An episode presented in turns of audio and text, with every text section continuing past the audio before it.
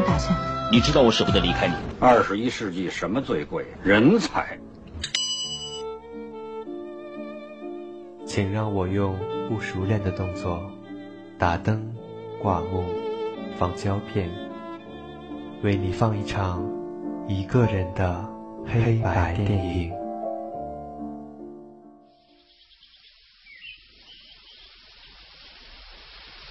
续为您播报北加州各地的天气情况。目前，在北部有一股南下的高气压，将会影响到各地的天气。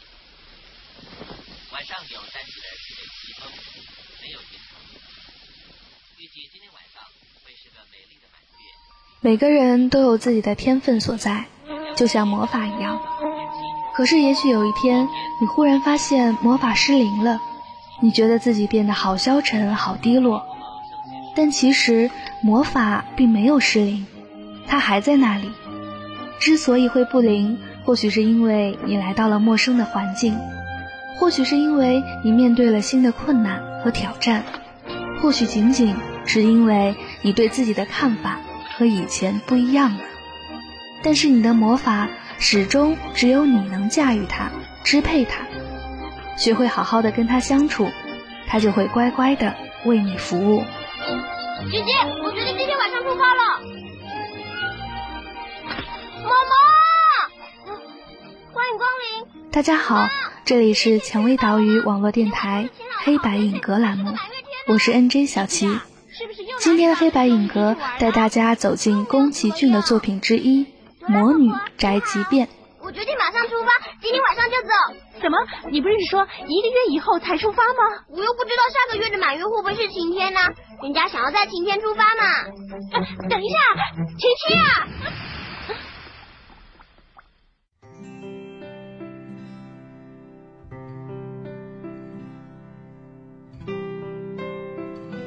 看宫崎骏的片子总让人觉得很舒服，这部电影也不例外，延续了一贯的温馨风格，讲述了一个成长的故事。十三岁的小魔女琪琪带着他的小黑猫和一台老爷收音机，在一个有满月的夜晚，驾着扫帚出发了，去寻找属于他的城镇。怀揣梦想的琪琪选择了一座临近大海的城市，从天而降的他享受了市民们惊羡的目光，紧接着而来的却是交警的警告和人们冷漠的对待。一天就要过去了，连落脚的地方都成了问题，琪琪开始怀疑自己，除了飞行，什么都不会的魔女，能做些什么呢？倔强的琪琪坚持要在这里生活下去。这时候，他遇见了热情善良的面包店老板娘，得到了一间小小的阁楼，开始了他的业务——飞行速递。琪琪在工作中经历着成长的酸甜苦辣，乐此不疲，过着忙碌充实的日子，认识了许多友善的人。可是有一天，却忽然发现他失去了魔法。无法再飞行，连从小亲密无间的小黑猫吉吉的话也听不懂了。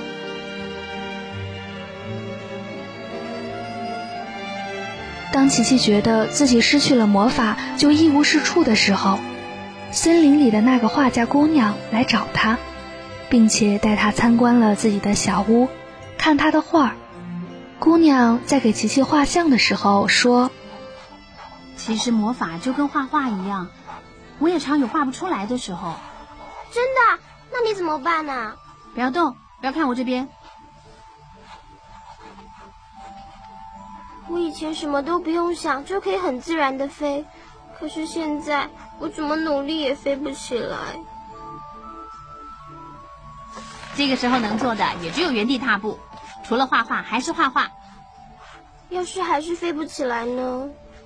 那我就什么都不画。散散步，看看风景，打打瞌睡，或者什么都不做。等时候到了，你就会突然有灵感了。这样有用吗？有用啊！好了，把头转回去吧。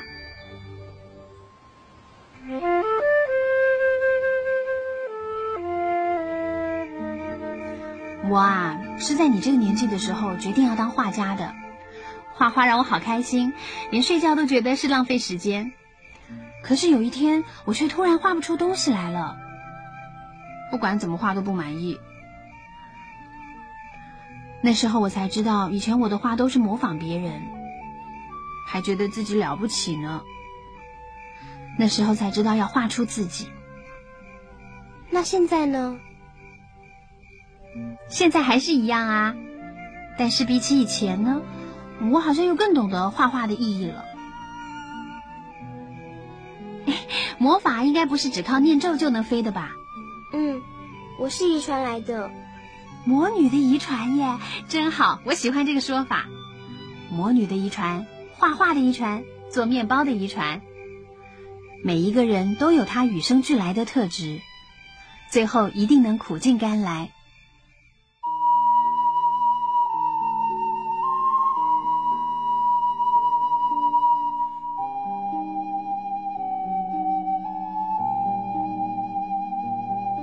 在画家姑娘的引导下，琪琪找回了坚韧不拔的意志，即便失去魔法，也要好好生活下去。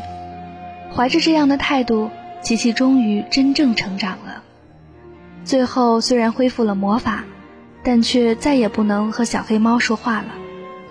宫老塑造人物很善于把握细节，印象很深的是那个木讷却细心的面包师傅。默默为琪琪做好一个漂亮的招牌，悄悄地挂上，却不开口告诉他。雨天在面包店门口焦急地等待琪琪归来，远远地看见他，却又急忙躲开，不自觉的关切溢于言表，又想用拙劣的办法去掩饰。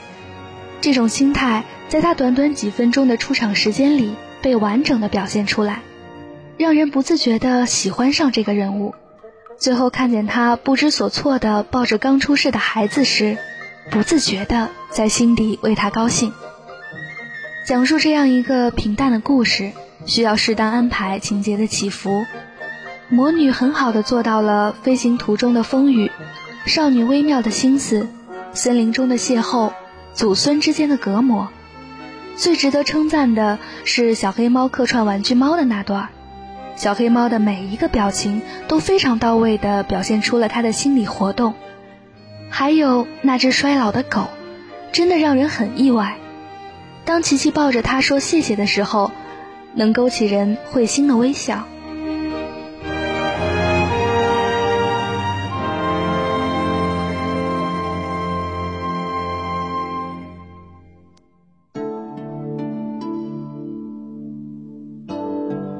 在宫崎骏打造的世界里，很难找出一个十恶不赦的坏人。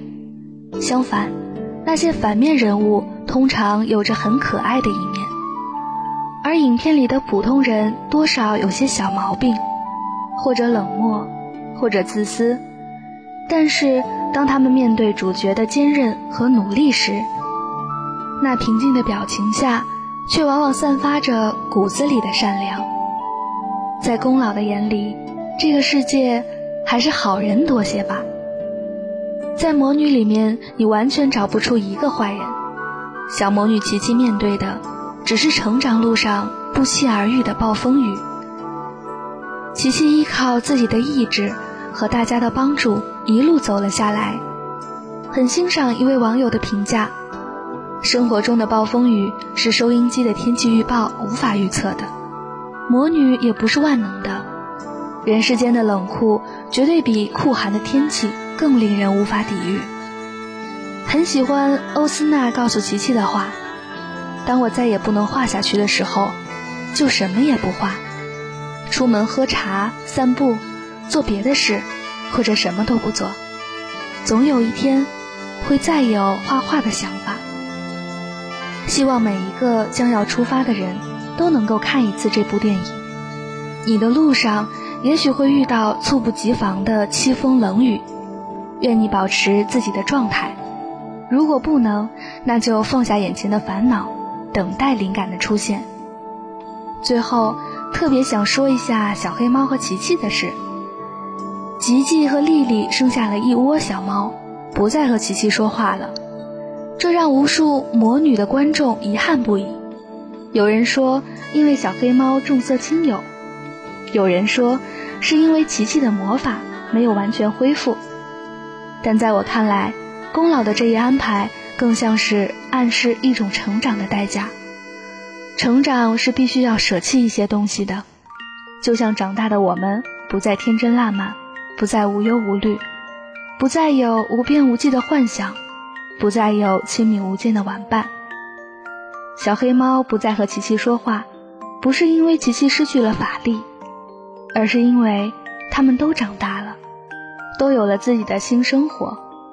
剩下的应该是彼此祝福，而不是彼此牵绊。据说书中是这样解释的：一个小魔女和一只小黑猫从小生长在一起，所以他们能互相交谈，他们可以沟通，不是因为魔法本身，而是因为他们是如此的亲密无间。按宫崎骏的设计，琪琪最终恢复了法力，小黑猫还是不能跟他说话，因为琪琪真的长大了，他不再需要。那另一个自我，宫崎骏说：“对琪琪来说，最重要的是能够独立面对各种各样的人。只要他骑着扫帚，带着他的猫咪飞行在天空，他就可以自由。但住在一座城市里，接受训练，就意味着不再有扫帚，不再有小猫。他要独自走在城市的道路，他必须和人们交谈。”琪琪和小黑猫可以建立一种人格上的独立的新关系，他们仍然是朋友，只是这种朋友关系中加入了新的元素。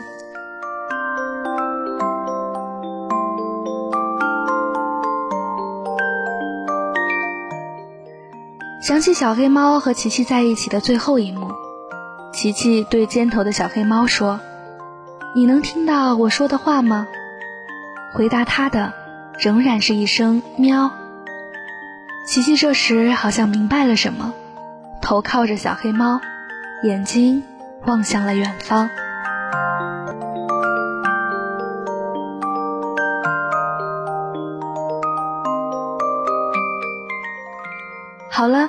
今天的节目到这里就结束了。如果你喜欢我们的节目，关注我们的豆瓣小站，可以在第一时间收听到我们的节目。也可以在新浪微博搜索“蔷薇岛屿网络电台”，或者加入我们的微信二四四二七六零六二二。如果你想找到志同道合的人，欢迎加入听友十号群幺七九四三零七七八。